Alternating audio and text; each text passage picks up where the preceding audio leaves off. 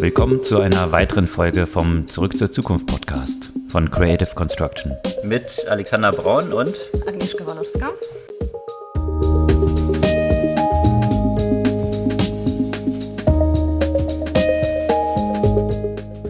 Was gab's Neues letzte Woche?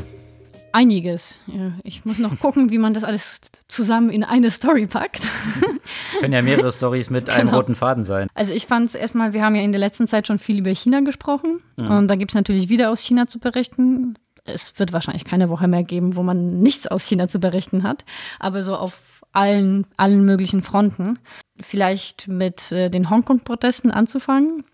Das haben wahrscheinlich mittlerweile alle mitbekommen, dass es dort jetzt gerade Proteste, äh, massive Proteste gibt, unter anderem wegen des, also vor allem wegen des neuen Gesetzes, das die Auslieferung nach China ermöglichen soll. Und Ja, es sind Hunderttausende auf den Straßen und Genau. ähm, jetzt greift die Polizei da auch ziemlich gewalttätig durch. die greift gewalttätig durch und das haben natürlich mit den modernen Möglichkeiten der Surveillance auf jeden Fall auch, äh, wurden auf jeden Fall auch eingesetzt. Und unter anderem, also eine der, der Sachen, äh, die da jetzt äh, recht äh, bekannt geworden ist, ist, dass mutmaßlich deswegen China versucht hat, ähm, Telegram la- lahmzulegen. Ne? Zumindest gab es ja auch gerade zu dem Zeitpunkt die sogenannten, also wie das, wie das der Gründer von, von Telegram genannt hat, Garbage Requests, die alle aus China kamen, um eben die Kommunikation unmöglich zu machen, in der Zeit, wo ge- genau viele Gruppen äh, in Hongkong sich äh, Darüber äh, koordinieren darüber koordinieren Mhm. genau. Das ist die eine Sache, aber die andere Sache, die ich auch interessant finde und die ja, so eine grundlegende, auch gesellschaftliche Frage äh, darstellt. In äh, Hongkong gibt es die Octopus Card. Das ist ja quasi so eine, so eine Payment-Methode, die in Hongkong, die in Hongkong jeder nutzt. Ne, Also die ist wirklich allgegenwärtig. Also nicht WeChat. Äh, nee, nicht WeChat, sondern eben diese Octopus Card. Aber genauso wie WeChat ja auch zum großen Teil auch ähm, der, also an dem die Regierung beteiligt ist, so ist es ja auch bei der Oder Octopus. die Regierung an den. Ähm, ja, genau. die Regierung an WeChat, nicht umgekehrt. Oder wer weiß, wer weiß, umgekehrt Alles- ist bestimmt ja auch so.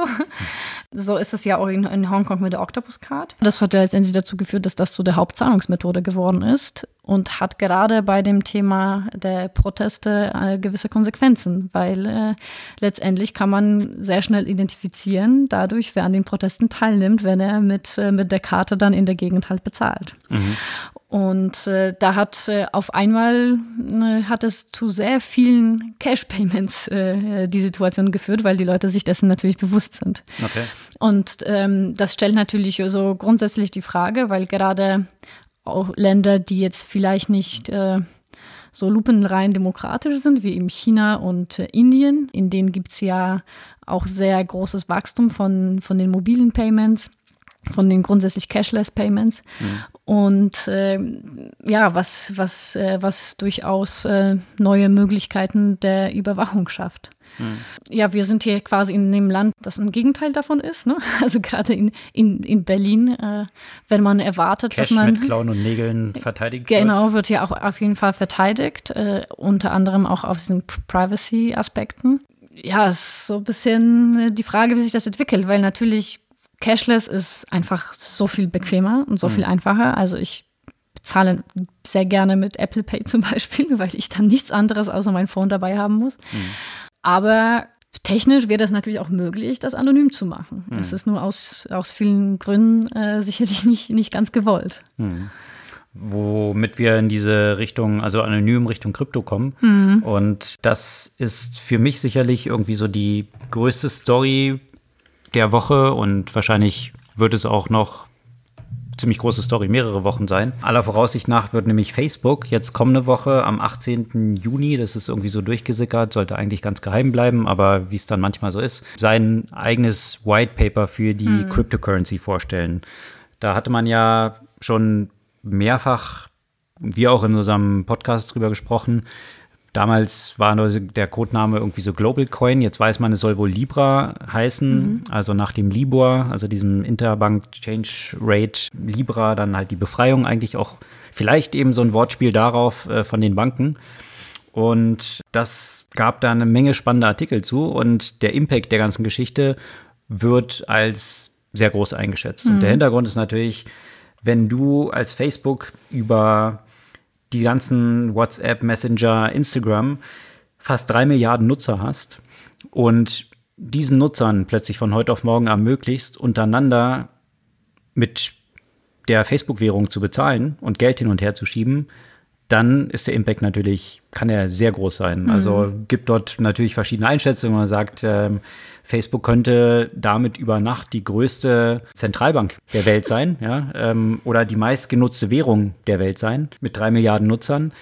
Die Idee, so viel weiß man schon, ist, dass diese Facebook-Währung eben Libra auch ein sogenannter Stablecoin sein soll. Also jetzt nicht von so starken Schwankungen, wie es sonst bei vielen Kryptowährungen, Bitcoin und, und, und den ganzen Vertretern dort mhm. ähm, der Fall ist. Das heißt, sie wollen die entsprechend peggen gegen die bekanntesten oder die gängigsten Währungen, Dollar, Euro und so weiter. Und jetzt ist auch bekannt geworden, dass Player wie PayPal, Mastercard, Visa Card, Uber dort 10 Millionen reingelegt haben jeweils, was jetzt für die jetzt ja nicht nach so viel Geld klingt. Das ja. ist ja so, so Pocket Change. Mhm. Aber dass diese Player daran beteiligt sind, äh, in diesem Konsortium, was das kontrolliert wiederum. Und das war natürlich auch so ein bisschen die Diskussion, wie viel Macht möchte man Facebook dort geben? Und gerade in dieser ganzen Debatte über Facebook, äh, Privacy, Einfluss von Facebook, ist es natürlich ein ziemlich wunder Punkt, wenn jetzt Facebook um die Ecke kommt und sagt, ach ja, übrigens, ich bin jetzt potenziell morgen auch die größte Zentralbank und habe eine eigene Währung, die die meistgebrauchte Währung der Welt von heute auf morgen sein könnte. Ja, also gehen wir mal davon aus, dass auch ein paar Leute das nutzen. Zu den Potenzialen kann ich ja gleich noch ein bisschen kommen. Dann ist natürlich was die Akzeptanz angeht und auch Regulatorik angeht, ist natürlich schon wichtig, dass Facebook nicht alleine damit dasteht, sondern dass es eigentlich ein Konsortium ist, wo viele dran beteiligt sind. Also war es Facebook wichtig, dort viele mit an Bord zu bekommen, die ja wiederum auch potenziell disrupted werden könnten dadurch, ja, wenn man sich die ganze Gerade Kreditkartenindustrie, die ja. ja. Und das ist aber nur ein kleiner Teil davon, ja, wenn man sich überlegt, dass der Facebook-Button ja schon überall verbreitet ist, auch im ganzen, äh, auf vielen E-Commerce-Sites, dann könnte plötzlich mit dem Facebook Coin oder Libra könnte Zahlung dann tatsächlich über all diese Plattformen hinweg plötzlich nur noch ein Zwei-Klick-Prozess sein. Ja, was natürlich einen riesen Impact hat auf jetzige Prozesse im ganzen E-Commerce-Kontext, was auch irgendwie Zahlungen innerhalb von Facebook, innerhalb von Instagram, Instagram soll ja immer mehr zu so einer Commerce-Plattform auch ausgebaut werden. Also da stehen schon echt sehr weitreichende Potenziale dahinter, die sehr tiefgreifend fürs Finanzsystem sein könnten. Da gibt es auch solche, solche Einschätzungen dazu, was es wiederum Entwicklungsländern, du hattest ja hm. Indien oder solche Schwellenländer erwähnt, wo viele Leute ja underbanked sind, also keine hm. eigenen Bankkonten haben und viel im, im Cash-Bereich dann auch verloren geht und ineffizient ist, wie, wie diese Abläufe sind die Leute aber Zugriff zu Smartphones oder zu anderen Devices haben und plötzlich darüber dann Zahlungen abwickeln könnten.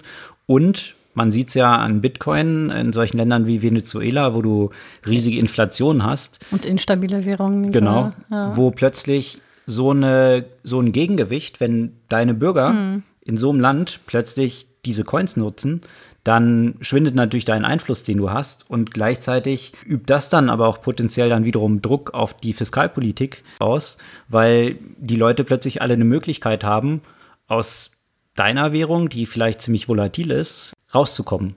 Hm. Und äh, wenn das wiederum ein Stablecoin ist, dann ist der ja auch stabiler als deine eigene Währung. Als deine eigene Währung. Hm. Also sehr viele, sehr weitreichende Themen, die damit verknüpft sein könnten, wenn die Sache ein Erfolg wird. Und die Userbasis, die Facebook hat, ist sicherlich nicht der, der schlechteste Startpunkt, äh, das auch zum möglichen Erfolg zu machen.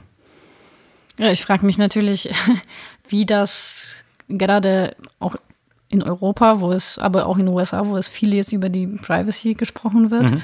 und wo, wo, wo man jetzt eigentlich schon davon spricht, ja, Facebook auseinanderzubrechen, gerade auch deswegen, weil er auch so eine Macht den Nutzer gegenüber hat. Äh, wenn das Einzige, was Facebook jetzt quasi noch nicht hat, sind äh, meine Zahlungsdaten und äh, mhm. meine Informationen über meinen tatsächlichen Käufe halt. Ne? Mhm. Ne? Wenn man das kombiniert mit den ganzen Informationsmasse. Das ist genau die Fragestellung oder ja. ein zentrales Diskussionsthema. Also da gibt es ja diese zwei Richtungen. Einerseits sagst, okay, das ist jetzt wirklich anonym, ja? Genau, aber ähm, weißt du schon, wie das dann eigentlich gibt? Es da schon nicht, gibt's das, noch keine Details? Das weiß man ne? noch nicht genau. Also, mhm. wie gesagt, deswegen sind alle auch so gespannt auf das äh, White Paper, was am 18. Juni rauskommt. Man geht davon aus, dass es jetzt nicht so eine klassische dezentrale Kryptowährung, mhm. also wie Bitcoin und so weiter, äh, sein wird. Man weiß aber noch nicht richtig, wie anonym die Sache sein wird, weil einerseits hat natürlich Facebook so mit Privacy zu kämpfen und das könnte natürlich ein ja, so ein Hindernis für viele Leute sein, wenn, wenn jetzt Facebook dann dort überall noch den Finger drauf hat. Auf der anderen Seite sagen sie es überall Encryption und so weiter in den Messages zum Beispiel, ne? Genau, ja, also, aber das, das ist ja der Punkt, den ich meine. Also, ja. Also, dass, dass dann, dann wäre eigentlich diese Encryption und Privacy. Das würde aber wahrscheinlich wiederum ziemliche Gegenbewegung von mhm. Regierungen weltweit äh, verursachen, weil die natürlich auch wissen wollen, okay, welche Transaktionen finden dort statt? Wird es dann irgendwie zur Finanzierung von Terrorismus oder ähm, Geldwäsche verwendet, sodass so eine absolute Encryption und absolute Privacy wahrscheinlich auch schwer durchzusetzen ist. Also beide, beide Extrempole sind wahrscheinlich mit entsprechenden Hürden verbunden und es wird spannend sein zu sehen, wie die Aufstellung von, von diesem Coin dann sein wird und, und wie mit diesen sehr zentralen Themen für das ganze Setup oder die Architektur der Geschichte dann auch umgegangen wird. Also Stress wird es geben, egal wie sie das machen. die Frage ist von wem. genau. Und ähm, viele sehr mächtige Player, also mhm. von, von Visa und Mastercard angefangen, über irgendwie Zentralbanken bis hin zu, naja, die, die, die offensichtlichen äh, Player, Western Union und, und solche Themen. Ja, vor allem die. Äh, ne? Die sind natürlich dann in ihrer Existenz recht fundamental bedroht. Hoffentlich. Also Western Unions Geschäftsmodell ist ja wirklich eins, was keiner gebrauchen kann. Das, das Spannende bei Western Union, ich weiß nicht, ob du es so verfolgt hast, da gab es ja auch eine ganze Menge Diskussionen äh, drumherum. Äh, das ist ja so die klassische Geschichte gewesen. Ich bin irgendwie im Ausland und quasi gerade so in Entwicklungsländern, wo die Leute Cash nach Hause schicken wollen mhm. und da dann Western und Union schön, gibt, genau, schön 10 Prozent davon nimmt. Also ähm, das, das ist ja wirklich ein sehr profitables Geschäft gewesen, worunter gerade die Leute, die finanziell, naja, an anfälligsten sind, mhm. am meisten zu leiden hatten. Und äh, das hat Western Union in der letzten Zeit natürlich auch so ein bisschen gemerkt. Und jetzt gibt es ja so ganz neue Sachen, die sie anbieten. Vielleicht hast du die, die Plakate auch gesehen, waren hier auch in Berlin aufgehängt. Ja. So gut wie keine Fee oder, oder nur 1,99 oder irgendwas. Äh, also sehr geringe Fee. Mhm. Das Interessante war dann, es kam dann in Diskussionen raus, naja, das ist ziemliche Augenwischerei. Wechselkurs. Die, der Wechselkurs. Mhm. Darüber wird es dann halt genommen und nach mhm. vorne wird halt gestellt, wir haben so keine Fee und, und äh, aber über den Exchange mhm. Rate. Und das ist ein weiterer Punkt äh, zu dieser ganzen Geschichte von Facebook, ist hier eben zu erwarten, dass es wesentlich geringere, also dass du nicht mehr so ein Spread drin hast, weil mhm. du nicht zwischen unterschiedlichen Währungen tauscht. Ähm, höchstens bei dem Geld rein und raus sozusagen. Genau. Da ist dann aber wiederum die Frage, A, welche Gebühren nehmen sie dort? Wenn es aber ein Stablecoin ist, gibt es ja nicht zwangsläufig ein Incentive, dein Geld wiederum da rauszunehmen und in deine lokale Währung zu tauschen. Was eben auch noch. Aber nur dann, wenn du ausreichend Möglichkeiten hast, damit zu bezahlen, ne? Genau, genau. Ja, weil das, das ist letztendlich damit steht und fällt, weil, mhm. weil du zahlst, du nimmst das dann nur nicht raus, wenn du alles andere damit bezahlen kannst. Deswegen wird Facebook ja. sicherlich auch sich gut überlegen, was für Incentives wird mhm.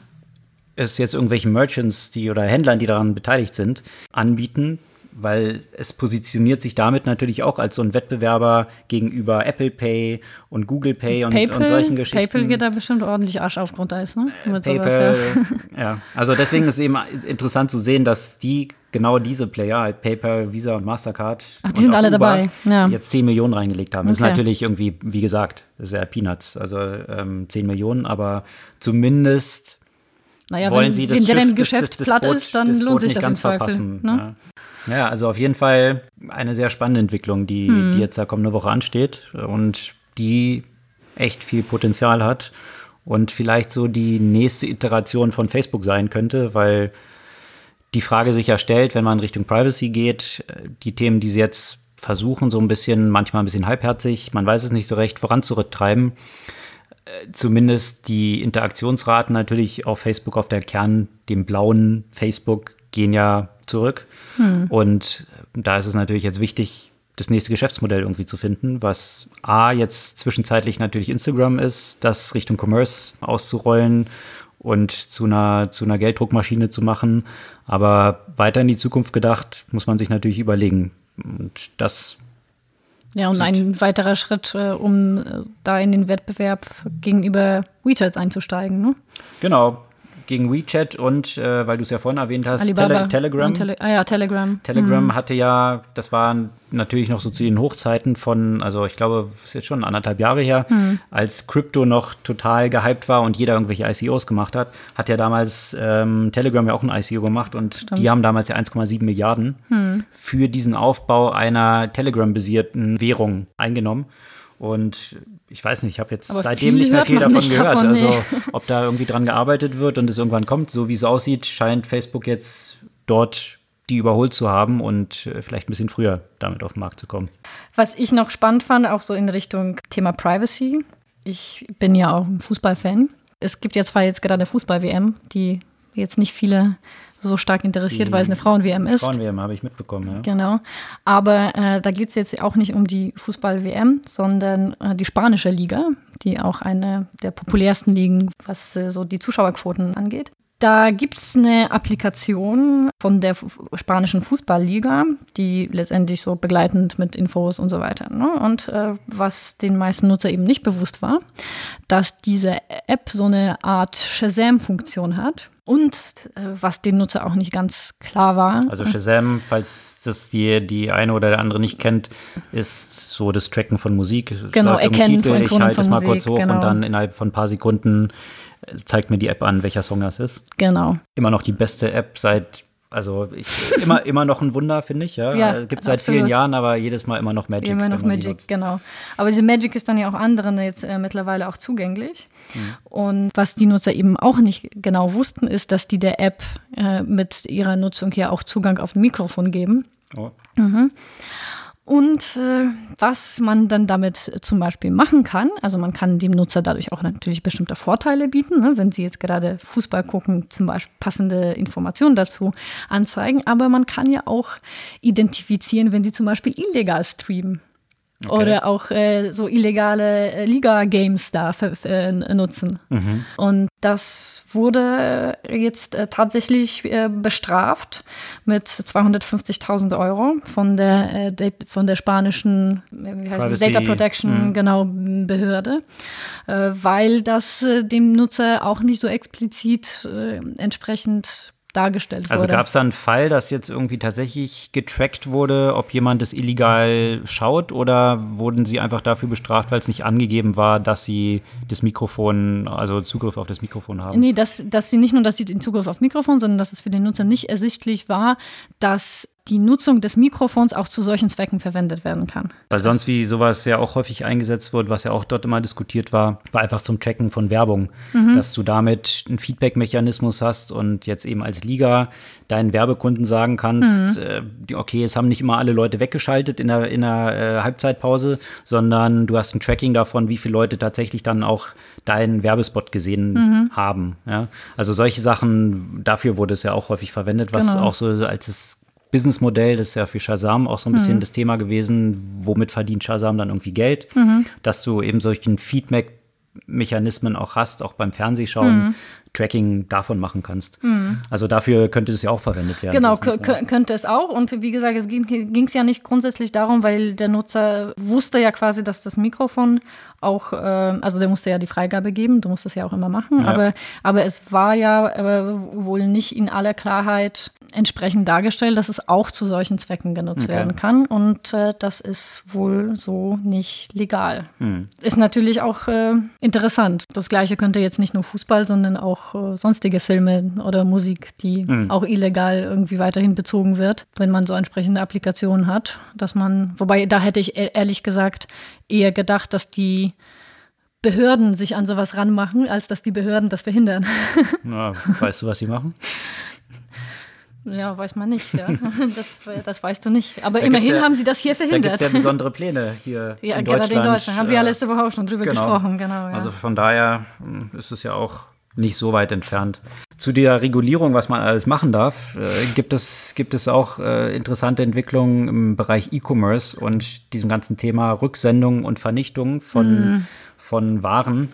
Also jetzt nicht nur Rücksendung, sondern man hat ja auch tatsächlich das Thema, äh, es wurde in einem Artikel dann besonders beleuchtet, weil Frankreich jetzt als erstes Land das tatsächlich eingeführt hat, dass es verboten werden soll, waren, die noch gebrauchsfähig sind, zu vernichten.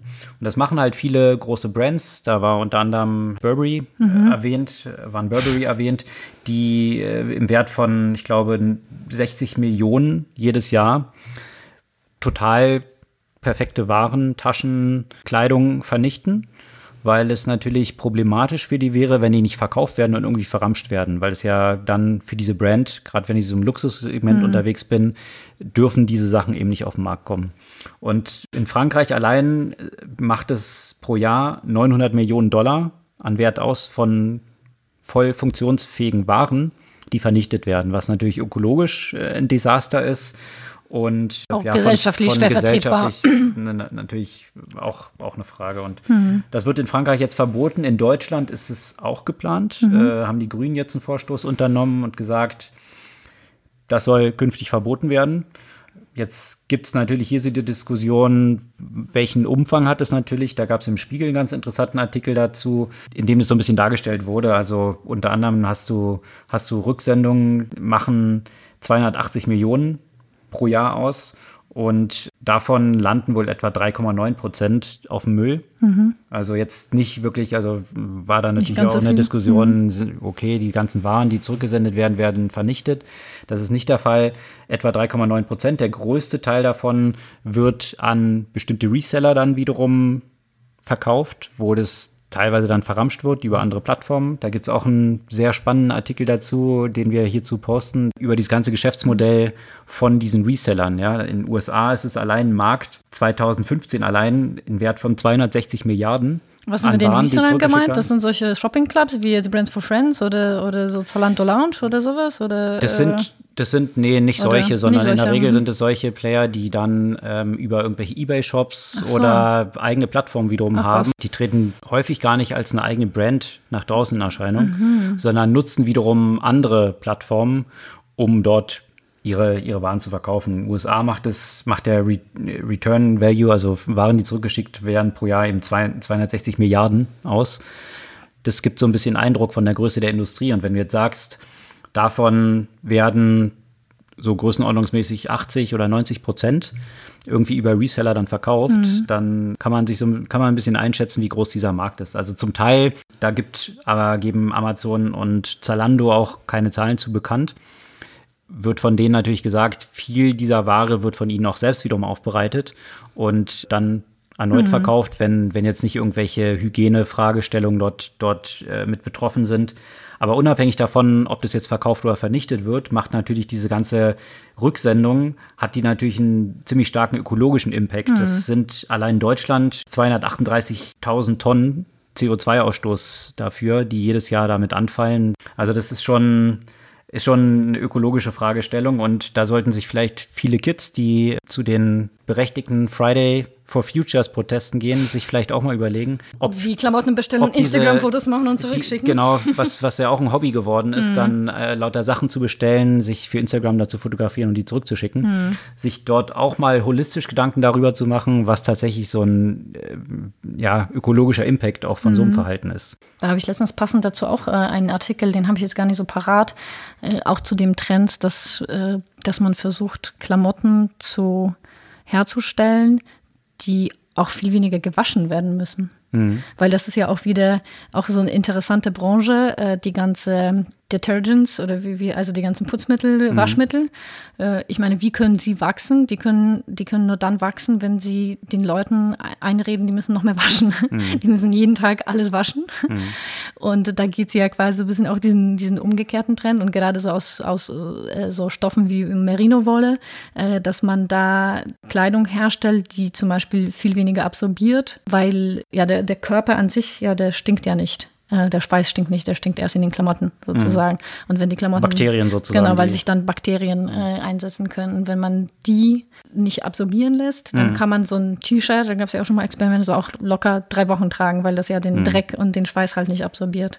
Da gibt es einen super spannenden Artikel, wirklich ein äh, sehr in die Tiefe gehenden Artikel, den posten wir auch hierzu. Mhm. Genau um dieses Thema von dem Impact von der ganzen Modeindustrie und, und von Kleidung das ist einer der hauptökologischen Problemtreiber mhm. weltweit. Weil das alles auch zu Wegwerfklamotten letztendlich geworden ist. Wegwerfklamotten, ne? aber halt auch wie aufwendig das ist. Also äh, jetzt kann man halt sagen, es gibt ja unterschiedliche ökologische Probleme. Einerseits Baumwolle mhm. verbraucht halt extrem viel Wasser, um ein so ein Pulli an Baumwolle dort hervorzubringen. Ja, das sind irgendwie ein paar Jahresrationen von Trinkwasser, die damit die woanders fehlen. Genau.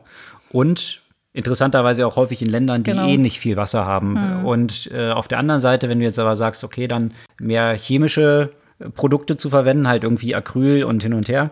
Äh, das hat natürlich dann das Problem, dass du eben diese, diese Kunststoff-Mikrofasern mhm. hast, die äh, bei der Wäsche auch mhm. immer rausgehen und ins Wasser gehen und kaum rauszufiltern sind. Mhm. Und damit war ein anderer Artikel, äh, jeder Mensch in der westlichen Welt konsumiert ich glaube, pro Monat oder pro Woche war das, die Plastikration einer Kreditkarte, ähm, die in irgendwelchen Mikro Mikroplastikteilchen äh, über, über das Trinkwasser aufnimmt. Mhm. Also das sind halt so die Konsequenzen, äh, die auch natürlich in die Meere gehen, in Fische gehen, die Fische, die wir wiederum essen, die dann auch diese Plastikteilchen drin haben. Also dieses ganze Thema dieser, dieser Modeindustrie und der ökologische Impact davon und wie man das umgestalten kann. Da gibt es sehr spannende Unternehmen, die zum Beispiel aus Fasern von Orangen oder aus Ananasfasern mhm. dann wiederum Textilien herstellen, die eben einen viel geringeren ökologischen Footprint haben, als es jetzt die, die gängigen Materialien haben. Mhm. Also der Artikel und, und natürlich auch dieses ganze Tracken davon, da kommt wieder Blockchain-Thematik rein, dass du über einen ganzen Produktlebenszyklus dann tatsächlich tracken kannst, wo kommen diese Produkte her, mhm. was ist dort alles in diesem Produktionsprozess eingeflossen. Wir hatten ja auch schon ein paar Mal dieses Thema, wie wird es dann auch recycelt. Adidas hat ja jetzt so einen Schuh rausgebracht, der dann aus 100% recycelt Material mhm. besteht, was ein erster Schritt ist. Der, die Schwierigkeit für die ist immer noch ein bisschen, was machen sie danach damit? Also wie kann es wiederum recycelt werden und das dann auch in einer bestimmten skalierbaren, skalierbaren, Zum auf skalierbaren Level. werden, ne? Genau. Weil da musst du die Leute erstmal dazu bringen, dass sie die Schuhe zurückgeben mhm. und dann musst du ein Modell finden, wie kaufen sie trotzdem immer wieder die Schuhe. Also auf jeden Fall eine Industrie, in der sehr viel Dynamik ist, sehr viel Innovation dort aktuell unterwegs sind und natürlich der, der ökologische Impact ist ein riesiger. Ist einer der der wirklich äh, am drastischsten für die Umweltverschmutzung verantwortlichen Industrien. Und ich glaube, da konnte man ja auch bestimmt einen Zusammenhang finden zwischen extremem Wachstum dieser Industrie äh, im Zusammenhang mit äh, Social Media. Weil wenn du dir jetzt, äh, wenn, wenn quasi dein jeder Auftritt, bisher waren es ja nur die Stars, die, die nicht zweimal das gleiche Kleid haben durften, weil sie fotografiert wurden. Jetzt geht das eigentlich für, gilt das für jeden, weil ich kann mich ja doch nicht auf Instagram zweimal im gleichen Kleid zeigen. Das geht doch gar nicht. Es gibt ganz neue Bedeutung für Selfies Kill. Ne? Also Selfie, Selfie-Site ist ja schon zu einem äh, Begriff geworden, weil irgendwelche Leute sich mit Bären oder kurz vorm U-Bahn-Zug Selfies machen oder auf einer Brücke und dann, ja, das der letzte Selfie war. Mhm. Aber jetzt vor dem Hintergrund Instagram Kills. Ja. zu meinem anderen Thema, das natürlich auch äh, ökologische Impacts hat. Selbstfahrende Fahrzeuge, da fand ich einen Artikel relativ lustig, äh, der die Parallele gezogen hat zwischen dem äh, Paarungsverhalten der Teenager und der Paarungsverhalten der Self-Driving Cars Companies äh, mit den klassischen Automobilherstellern. Mhm. Weil wenn man sich den Markt anguckt, da ist ja quasi alle paar Monate wechseln so, so ein bisschen die, äh, die Betten, in denen man dann so entsprechend schläft. Der Partnerschaften, die Genau, die Partnerschaften, die, die, die kommen sehr schnell und gehen. Und letztendlich der ganze Artikel zählt hier eigentlich nur die wechselnden Partnerschaften auf. Also jetzt. Äh, Wobei die Jugendlichen heutzutage ja eigentlich so gut wie keinen Sex mehr haben. Also vielleicht hinkt das ja so ein bisschen. Ist da gibt es so? ja sehr interessante Studien zu, dass radikal zurückgegangen ist. Aber Gut, dann ist es Paarungsverhalten der Teenager meiner Generation vielleicht. Okay. Oder der Generation des Autors. Aurora hat jetzt angekündigt, mit Chrysler zu arbeiten. Eine Woche früher hat sich herausgestellt, dass Aurora eben aufgehört hat, mit Volkswagen zu arbeiten nach 18 Monaten. Dann hat man jetzt äh, angekündigt, dass Aurora wiederum äh, mit Hyundai äh, nochmal äh, die äh, Partnerschaft äh, verstärken soll. Und äh, dann wiederum Volkswagen und Ford arbeiten jetzt zusammen mit einer anderen AI-Kompanie an den selbstfahrenden Fahrzeugen. Also letztendlich ist ja jeder irgendwie drin und äh, mhm. versucht sich äh, in ziemlich wechselnden Experimenten da irgendwie ranzukommen. Ja, und zwar sowohl die klassischen Autofirmen, die irgendwie das ja offenbar ja auch nicht selbst hinkriegen, wie auch die neuen, mhm. die das auch nicht selbst hinkriegen und einen Corporate Partner brauchen. Also da gibt es sehr viel Durchmischung in dem also Markt. Also durch, durchs Hochschlafen mehr Erfahrung bekommen, sozusagen oder ich weiß nicht, ob Hochschlafen eher so in die Weite, sich in die Weite schlafen. Auf jeden Fall den Erfahrungshintergrund zu weiten und genau. äh, damit vielleicht auch mit den eigenen Self-Driving-Car-Anstrengungen schneller voranzukommen. Weiterzukommen, ja, vielleicht, aber auch irgendwie kann man ja unterschiedlich deuten. Ne? Auf der anderen Seite zeige ich so dieses Verhalten, hier mache mach ich hier äh, was, dann mache ich da was, auch so, so einen gewissen Aktionismus, der äh, auch vielleicht damit verknüpft ist, dass es äh, das ja auch so einer der Bereiche ist, der zwar sehr stark auf jeden Fall nach vorne geht, aber dann doch vielleicht mit sehr viel Hype verbunden ist mhm. und äh, mit so Erwartungen, die da gesteckt wurden, die, die dann doch immer wieder so ein bisschen enttäuscht mhm. werden, weil sie dann merken, oh, wir haben immer noch nicht die perfekten selbstfahrenden Fahrzeuge nach 18 Monaten. Lass uns mal den Kooperationspartner wechseln. Klassische Entwicklung wie eben bei allen neuen Technologien, wo die kurzfristigen Effekte weit überschätzt werden und die langfristigen Effekte weit unterschätzt, weit unterschätzt werden. Ja. Das ist auch hier wiederum so. Ne? Für die ersten 90 Prozent braucht man 90 Prozent der Zeit, für die restlichen 10 Prozent die anderen 90 Prozent der Zeit. Genau. Und da sind wir eben in dem Bereich, ja, wo jetzt schon sehr viel funktioniert. Mhm. Aber die, das, die, wie soll man sagen, das, das Level von Sicherheit ist natürlich hier, was man erreichen muss, ein sehr hohes. Und da gibt es natürlich mit Bilderkennung sehr viel Komplexität, die dann drin ist. Ist schon sehr weit gediehen, aber äh, ein Beispiel, was dort dann reinfließt, also wenn, wenn du ein Auto siehst, was zum Beispiel einen Gepäckträger mit Fahrrädern hinten drin hat, mhm. was soll die AI daraus dann schließen? Also er kennt vielleicht das Auto, aber er kennt ein Fahrrad. Und das Fahrrad kommt ja eigentlich von der Richtung, wenn man das Fahrrad richtig Stimmt. erkennt, von rechts. Ja? ja? Also soll das Auto dann abbremsen, weil jetzt zu erwarten ist, dass das mhm. Fahrrad dort über die Straße fährt. Also sind diese ganzen Edge Cases, die. Aber eigentlich ähm, muss das erfahren, weil in seltensten Fällen sitzt da jemand drauf, wenn das hinten angeschlossen ist. Ja, aber das ist nur ein Beispiel ja, von, so, von so einem Edge Case, mhm. ja. Und, und da gibt es natürlich sehr viele. Und die alle aufzufangen, weil die natürlich äh, die paar Unfälle, die es dort gegeben hat, wo dann Leute tatsächlich auch ums Leben gekommen mhm. sind, die machen natürlich riesige Wellen. Jetzt mal davon abgesehen, dass äh, pro Tag, wie viel waren das? 3000 äh, Leute im Straßenverkehr, glaube ich, bei Autounfällen ums Leben kommen. Also wenn man das wiederum in die mhm. Relation setzt zu den natürlich tragischen Unfällen, ja, also ein Uber-Fahrzeug hatte ja dann äh, eine Frau überfahren, die mit dem Fahrrad über die Straße lief und das muss man wahrscheinlich so ein bisschen mal in Relation setzen äh, für die Einschätzung, was ist der Impact, also wie viel Leben könnten heute schon durch Self-Driving Cars gerettet werden, in Relation zu dem, was man dann aber als Risiko sieht, weil man sagt, oh ja, guck mal, mhm. ich habe ja gesagt, es ist unsicher, da ist jemand, eine Person mhm. überfahren worden. Ja? Mhm. So tragisch dieser Einzelfall natürlich ist, äh, steht es meiner Überzeugung nach, und ich glaube, jeder Überzeugung irgendeines Menschen, der rechnen kann, in keinem Verhältnis zu dem, wie viele Leute heute im Straßenverkehr ums Leben kommen. Also wenn du heute eine Technologie auf den Markt bringst, die pro Tag 3000 Menschen umbringt, ich glaube, die wäre innerhalb von zwei Tagen spätestens verboten. Ja? Bei Autos diskutiert man eigentlich gar nicht mehr drüber. Ja, weil, weil die Menschen dann ja auch nie so funktionieren. Weil äh, es ist halt was anderes, wenn du eine neue Technologie bringst mhm. und was anderes, wenn du, äh, wenn du eine quasi verhinderst. Ne? Mhm. Oder wenn, wenn, wenn, wenn das ja schon da ist. Und das ist ein Risiko, mit dem wir gelernt haben zu leben.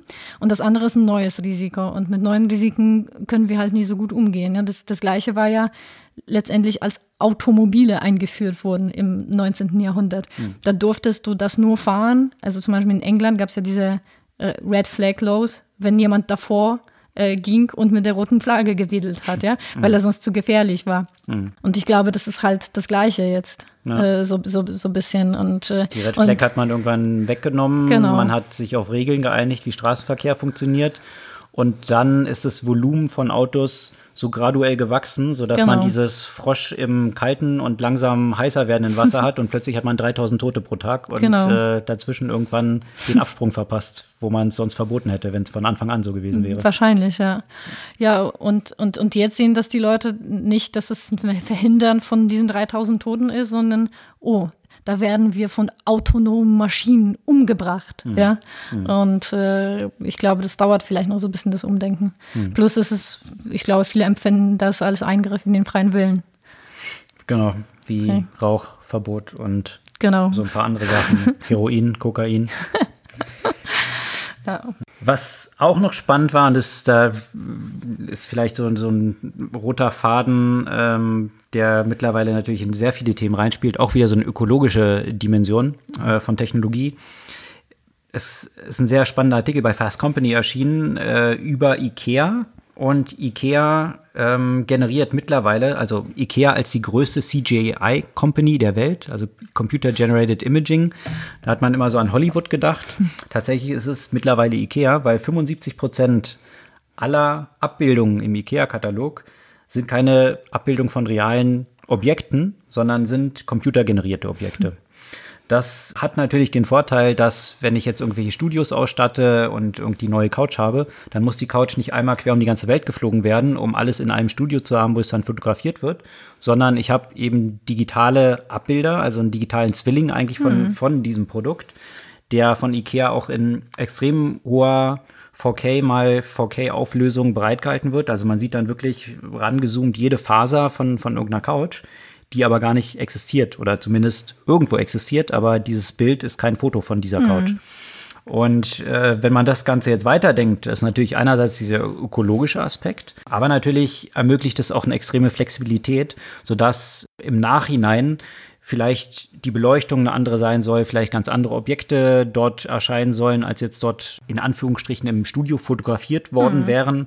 Die können total angepasst sein auf die Demografie der Zielgruppe oder Genau, auch für äh, jedes fürs Land, jedes Land für jedes Jahr separat. Land einen anderen Katalog mit einer anderen Anmutung, mit den gleichen Objekten eigentlich generieren. Oder auch weiter gedacht, wenn, wenn ich jetzt irgendwie in, in virtuellen oder aug- augmented Welten unterwegs bin oder meine Ausstattung im Zimmer, dann brauche ich, das bietet IKEA ja schon an, dass ich eben so äh, sehen kann, wie sieht ein Objekt bei mir im Zimmer aus. Kann ich mein äh, Telefon mit Augmented Reality entsprechend in den Raum halten und dort bestimmte Objekte positionieren. Also von daher braucht IKEA diese digitalen Zwillinge ja sowieso, um diese Funktionalität anbieten zu können. Also eröffnet neben, neben diesem ökologischen Aspekt natürlich noch ganz viele andere Potenziale, was ich dann plötzlich mit so einer, mit so einem digitalen Abbild machen kann. Also beim nächsten IKEA-Katalog mal reinschauen. Drei von vier Objekten dort drin sind dort gar nicht drin. Auch hier bei dem nächsten äh, Beitrag kann man eigentlich eine Parallele zu oder einen, einen Bezug zu Umwelt machen, weil nämlich die AI-Modelle, die äh, entsprechend errechnet werden, auch wenn eigentlich die Rechenpower ja in der letzten Zeit immer gestiegen ist, die benötigen immer mehr Rechenpower und somit immer mehr Energie, weil sie natürlich immer komplexer werden.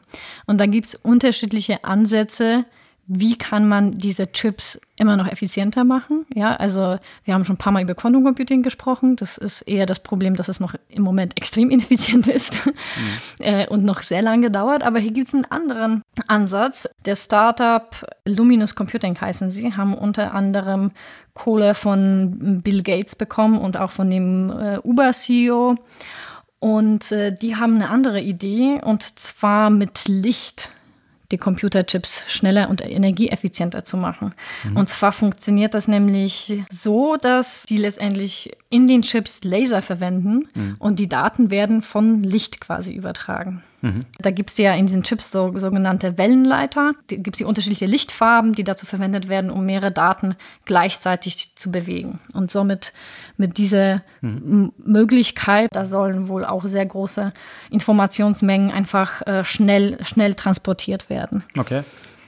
Diese Verwendung von Licht in, in Prozessoren ist ja auch in der Forschung immer dieses Thema gewesen, wo man gesagt hat, auf noch kleinerem Raum noch mehr Genau. Transistoren unterzubringen. Das stößt ja mittlerweile an physikalische Grenzen, genau. diese mhm. Miniaturisierung. Da geht die Forschung ja auch hin, genau. dass sich einerseits damit leistungsfähige Prozessoren äh, erzeugen kann, die eben noch, noch, oft, noch kleiner Energie. sind, dann, wie du jetzt mhm. mit diesem Luminous beschrieben hast, mhm. eben auch weniger Energie verbrauchen mhm. und natürlich auch nicht so viel Wärme erzeugen wiederum, weil genau. äh, mit dieser engen Packung äh, mittlerweile, wenn ich so an meinen ersten Computer so zurückdenke, da war noch nicht so ein riesiger Föhn auf dem Prozessor untergebracht, äh, der, der das ganze Ding kühlt die ganze Zeit, sondern das war irgendwie mehr irgendwie einfach nur passiv gekühlt. Mhm. Mittlerweile, wenn man da mal reinschaut, äh, was dort für, für ein Aufsatz drauf sitzt, um diesen Prozessor zu kühlen. Und ja, je mehr Wärme erzeugt wird, desto mehr Energie wird natürlich auch verbraucht, mhm. die nicht eigentlich notwendig ist. In Anbetracht der etwas fortgeschrittenen Zeit. Also es waren natürlich auch ein paar Themen, die äh, ziemliche Breitenwirkung haben, ökologisch und für das gesamte potenziell Finanzsystem, ökologisch, da sind wir natürlich auch wieder bei Krypto, mhm. wo es spannend sein wird zu betrachten, wenn diese Währung jetzt, die Facebook dort angekündigt hat, nicht so dezentral ist wie jetzt irgendwie ein Bitcoin, die ja auch extrem viel Energie verbrauchen. Also dort greift das Ganze wieder zusammen. In diesem Sinne. Eine Buchempfehlung. Eine Buchempfehlung von dir. Die auch viele Aspekte des Themas Klima und Technologie auch berücksichtigt äh, oder beschreibt. Äh, und ein Grund dafür ist, warum ich zum Beispiel so eine Organisation wie Greenpeace durchaus kritisch betrachte. Und zwar heißt das Buch äh, Hacking Darwin. Mhm von äh, Jamie Metzel. Da geht es darum, also beschäftigt sich in einer sehr verständlichen Form für, für jeden Laien äh, mit dem ganzen Thema Gen äh, Genetic Engineering und was das eigentlich für die Zukunft der Menschheit bedeutet. Mhm. Und ein Teil davon ist, ähm, sind ja auch Aspekte wie CRISPR und grundsätzlich Geneditierung oder Genanalyse und Mutation bei Menschen. Das ist ja der eine Aspekt. Aber der andere Aspekt ist natürlich, sind die, die Möglichkeiten der Gentechnologie bei zum Beispiel äh, Produktion oder, oder Generierung von äh, resistenteren Pflanzen, Pflanzen, die weniger Wasser benötigen, Pflanzen, die äh, mehr äh, von bestimmten Nährstoffen beinhalten, die auch wirklich große Konsequenzen für die Hungerbekämpfung zum Beispiel haben können. Mhm. Und äh, wie sehr viele Organisationen sich quasi dagegen stellen, weil das ja nicht natürlich sei. Ja, und mhm. dann da argumentiert er ja auch damit, ja, was, was ist denn natürlich? Sind Antibiotika, die wir nehmen, wenn wir krank sind, natürlich. Nein, das ist ja eigentlich auch ein menschliches Erzeugnis. Und wenn man jetzt äh, auf diesem Level argumentiert, dann würden wir ja immer noch auf den Bäumen sitzen. Hm. Ist auf jeden Fall sehr interessant, weil es jetzt äh, vielleicht eine Technologie ist, die so ein bisschen untergeht in den vielen äh, aktuellen Debatten um die digitalen Technologien, aber wie, welche Aspekte jetzt auch die Kombination von, von, von der Technologie und den anderen auf die Menschheit haben können, ist. Ja, vor allem, äh, wie ich finde, eine, eine Technologie und die damit verbundene Debatte, mhm. die sehr stark in Glaubenssätzen ja. äh, stattfindet, statt sich an der Realität zu orientieren. Also, äh, du hast Greenpeace erwähnt, ja, mhm. ich kann vielleicht die Grünen dazu erwähnen und hier eine Bombe in den Raum schmeißen äh, Stichwort Atomkraft und den Alternativen jetzt äh, Kohle verbrennen. Ähm, also äh, viele von diesen Themen sind eben nicht so einfach schwarz-weiß zu sehen. Genau. Und äh, viel von dem, was jetzt möglich ist in, in äh, modifizierten Pflanzen auch, dazu poste ich auch noch einen sehr spannenden Artikel, schon ein älterer, dass es irgendwie von diesen dogmatischen Diskussionen wegkommen genau. muss und man sich mal anschauen muss, was sind wirklich die Potenziale und, und wenn man sich das Bevölkerungswachstum der mhm. Welt anschaut, und wie Lebensmittel erzeugt werden, dann ist es vollkommen offensichtlich, dass nicht von heute auf morgen plötzlich alles nur noch biologisch erzeugt werden kann. Ja? Was auch dann, immer das sein sollte. Äh, äh, exakt, das, das, das ist dann die nächste Frage. Aber wenn ich eine Resistenz in Pflanzen schaffe, wo ich dann zum Beispiel viel weniger Pflanzenschutzmittel einsetzen muss, dann ist es ja durchaus ein Fortschritt, ähm, der, der auch einen ökologischen Impact hat. Ja? Mhm. Und von daher denke ich, sind solche Themen auch so ein bisschen differenzierter zu betrachten und nicht mit so einem Dogma, äh, I, das ist halt irgendwie, äh, wir greifen in die Natur ein. Ja, mit diesen Gedanken soll es das für heute gewesen sein. Wir freuen uns wie immer auf euer Feedback, eure Kommentare, eure Likes und Follows und auf nächste Woche.